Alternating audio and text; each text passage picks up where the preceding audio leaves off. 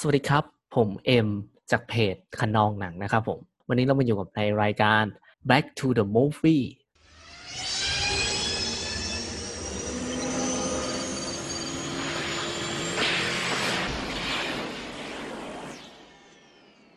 ซึ่งรายการ Back to the Movie นี้ก็มีไปแล้ว 2 EP นะครับผม ก็ถ้าใครยังไม่รู้ก็จะเป็นรายการเกี่ยวกับการแนะนำหนังนะฮะ เอาหนังเก่าๆมาคุยกัน ไม่ว่าจะเป็นแนะนำรีวิว สปอยแล้วก็แล้วแต่แต่ ท่าที่ผมคิดว่าคือไม่ได้เป็นการสปอยแบบหมดทั้งเรื่องแน่นอนอยู่แล้วนะครับ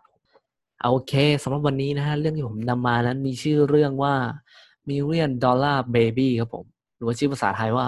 เวทีแห่งฝัน วันแห่งศักดิ์ศรีครับผมโอ้โหเรื่องนี้นี่คือน่าจะเป็นหนังปี 2005 นะครับแต่ผมจะมี2005 2004นั่นแหละ แต่ว่าได้ Best Picture มาด้วยจากออสการ์นะครับผมในปีนั้น เรื่องนี้นะฮะมีนักแสดงหลัก สามคนนะครับที่ผมเห็นหลักๆ เลยก็คือ เป็นคุณคลินต์อีสวูดนะฮะใครก็น่าจะรู้จักกันนะส่วนใหญ่ดาราในตำนานนะผมตั้งแต่รุ่นผมมันจะยังเกิดไม่ทันที่จะดูหนังเขามาก อีกคนนึงก็คืออ่ามีมอร์แกนฟรีแมนด้วยใช่ครับผม แล้วก็เป็นเฮลลี่สว g กไม่ใช่สว g กนะเฮลลี่สว g กอะไรสักอย่างนี่แหละเออเรื่องย่อของเขาก็จะเป็นเรื่องเกี่ยวกับตัวละครชื่อแฟรงกี้ดันที่รับบทโดยปู่คินเนี่ย เออเป็นผู้ฝึกสอนและสร้างยอดนักสู้แบบที่เป็นมวยอะเออนักมวยมาตลอดเลย คือช่วงชีวิตเขาตลอดทั้งชีวิตเขาเนี่ยแม่งวนเวียนอยู่แก่อยู่แต่แบบวงสังเวียนมวยเนี่ยครับแล้วคือเขาจะมีสิ่งสำคัญที่เขาพั่มบอกสอนนักมวยของเขาอะ มันจะเป็นกฎเหล็กของเขาเลยว่า ให้รู้จักป้องกันตัวเอง ตรงนี้คือกฎเหล็กที่เขามักจะสอนนักมวยของเขา ซึ่งเหมือนว่าตัวละครตัวนี้มันจะมีปมอะไรหลายอย่าง มี background อะไรที่มันไม่ค่อยดีนักนะฮะในเรื่อง ซึ่งก็จะมีเพื่อนอยู่คนหนึ่งนะครับ ซึ่งก็คือที่ชื่อว่าสครับนะฮะรับบทโดยคุณมอร์แกนฟรีแมนซึ่งเพื่อนคนนี้ก็เหมือนว่าคอยดูแลยิมอะยิมที่นั่นของปู่คลินต์เนี่ยซึ่งเหมือนว่าคนนี้เขาเคยเป็นนักมวยมาก่อนด้วย แต่ก็มีอดีตอยู่เหมือนกัน แล้ววันหนึ่งนะครับเขาก็ได้มาพบกับ ผู้หญิงคนหนึ่งที่แบบว่าอยากต่อยมวยเขาชื่อว่าแม็กกี้ที่รับบทโดยเฮลลี่นะครับผม ซึ่งเขาอยากต่อยมวยมาก เขารู้สึกว่าแบบว่าเป็นคนที่มีความกล้าแล้วแบบเป็นคนที่แบบว่าแน่วแน่คืออยากต่อยแล้วแบบอยากให้คุณแฟรงกี้เนี่ยอยากให้ปู่คินเนี่ยเป็นคนสอนเขามาเป็นพี่เลี้ยงเขาหน่อย ถึงแม้ว่าปู่คินจะมองว่าแบบจะบอกว่าไม่หรือยังไง ก็แบบว่าไม่มีประโยชน์ครับเขาก็ยังไม่ละทิ้งสิ่งที่อยากจะไปครับเขาอยากเป็นนักมวย แล้วเขาอยากให้ปู่คินเนี่ยเป็นคนสอนเขาโอเค เรื่องย่อจะเป็นประมาณนั้นเนาะแล้วพูดถึงตัวหนังเลยสำหรับผมนี่คือ บอกเลยว่ามันเป็นหนังที่ผมรู้สึกว่ามันเป็นหนังที่ดีมากๆนะ เป็นหนังดราม่าที่ดีมากเรื่องหนึ่งเลย ที่ผมผมผมพูดได้เลยว่า ผมคงจำได้แน่ๆถ้าพูดถึงเรื่องเนี้ย มันจะมีอะไรที่เราจำได้แน่นอน ผมบอกเลยว่ากราฟของหนังนะครับไม่ได้น่าเบื่อมากเท่าไหร่ แล้วแต่ก็ไม่ได้สนุกเร้าใจมากขนาดนั้น ไม่ใช่แบบว่าสไตล์ดูแล้วฮึดมีความสนุกความมันเหมือนกับครีดนะผมไม่ได้เปรียบเทียบนะครับแค่แบบยกตัวอย่างคร่าวๆให้ฟังหนังจะดำเนินไปเรื่องเป็นหนังชีวิตนะฮะใช่เป็นหนังชีวิต หนังจะมุ่งเน้นไปที่ตัวละครของแฟรงกี้นะ คนที่เป็นผู้ฝึกสอนส่วนใหญ่ แต่คนอีกสองคนที่เหลือ ก็นับว่ามี airtime ได้เหมาะสมพอสมควรและมีเรื่องมีราวที่พอให้เราแบบ เฮ้ยแม่งคือมิติได้ลึกตื้นได้โอเคนะฮะ ซึ่งถ้าผมจะไม่ผิดเนี่ยตัวละครของสครับเนี่ยมอร์แกนฟรีแมนเนี่ยได้ออสการ์เลยนะ สมทบชายนะครับผมในปีนั้นจากเรื่องนี้ด้วย อ่าแล้วก็คุณปู่คินเนี่ยก็ได้ออสการ์ ผู้กำกับยอดเยี่ยมด้วยนะ ถ้าผมจำไม่ผิด ถ้าทำผิดยังไงขออภัยด้วยนะครับ โอเคเราต่อที่เรื่องนะ ผมชอบอีกอย่างหนึ่งเลยคือเรื่องแสงของเรื่องนี้ครับ ผมไม่รู้ว่าเขาจัดแสง น่าจะมีความหมายในยะอะไรแหละ แต่ผมรู้สึกว่าหน้าของปู่คลิน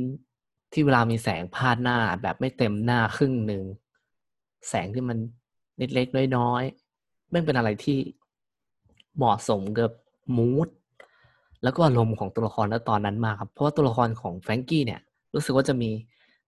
อดีตที่มันบอบช้ำไม่ว่าจะเป็นเรื่องชีวิตตัวเอง แล้วก็เรื่องเกี่ยวกับวงการมวยครับ เหมือนว่าเขาเขาเคยแบบคงไปเขาไอ้กฎของเขาที่เขาบอกว่าแบบต้องป้องกันตัวเองเสมออะ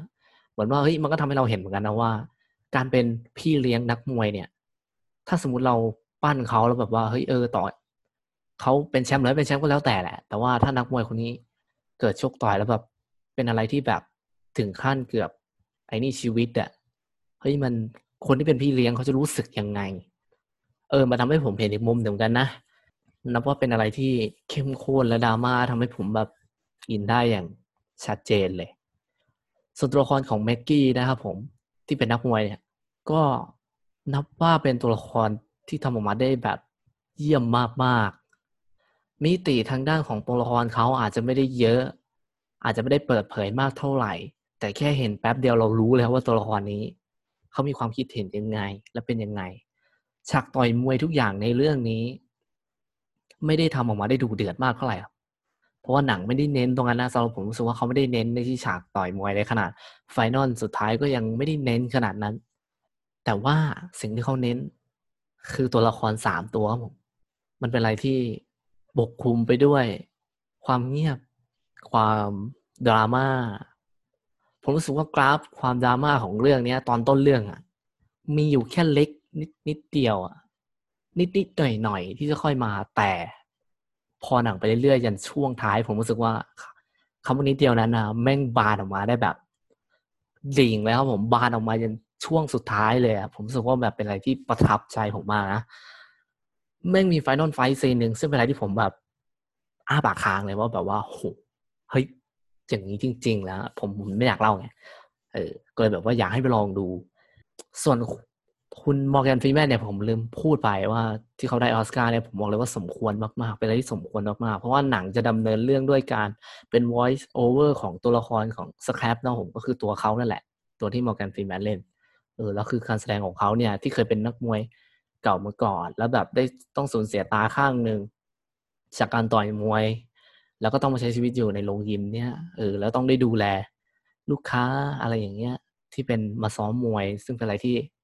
เยี่ยมยอดมากๆนะผมสำหรับผม หนังเรื่องนี้แม่งได้มีการตั้งคำถามให้ผมได้อย่างชัดเจนเลยนะ แบบว่าถ้าสมมติเราไปถึงจุดสูงสุด แล้วมันต้องแลกกับอะไรบ้างอะถ้าเราได้เป็นแชมป์มวยถ้าเราไปถึงจุดที่เราอยากเป็น แต่ถ้าเราไม่ได้มีวันที่จะนั่งดื่มด่ำกับมันอะแม่งจะเป็นอะไรที่เจ็บปวดขนาดไหน อ่านะครับผมเรื่องนี้จะทำให้เราเห็นอย่างนั้นเลย ผมแนะนำเลยครับสำหรับ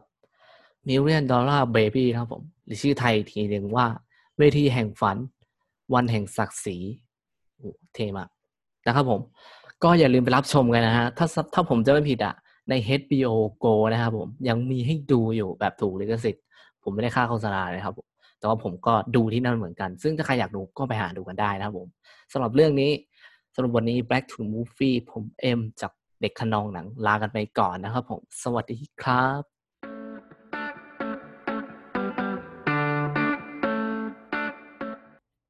โปรดติดตามเด็กขนองหนังได้ต่อเร็วๆนี้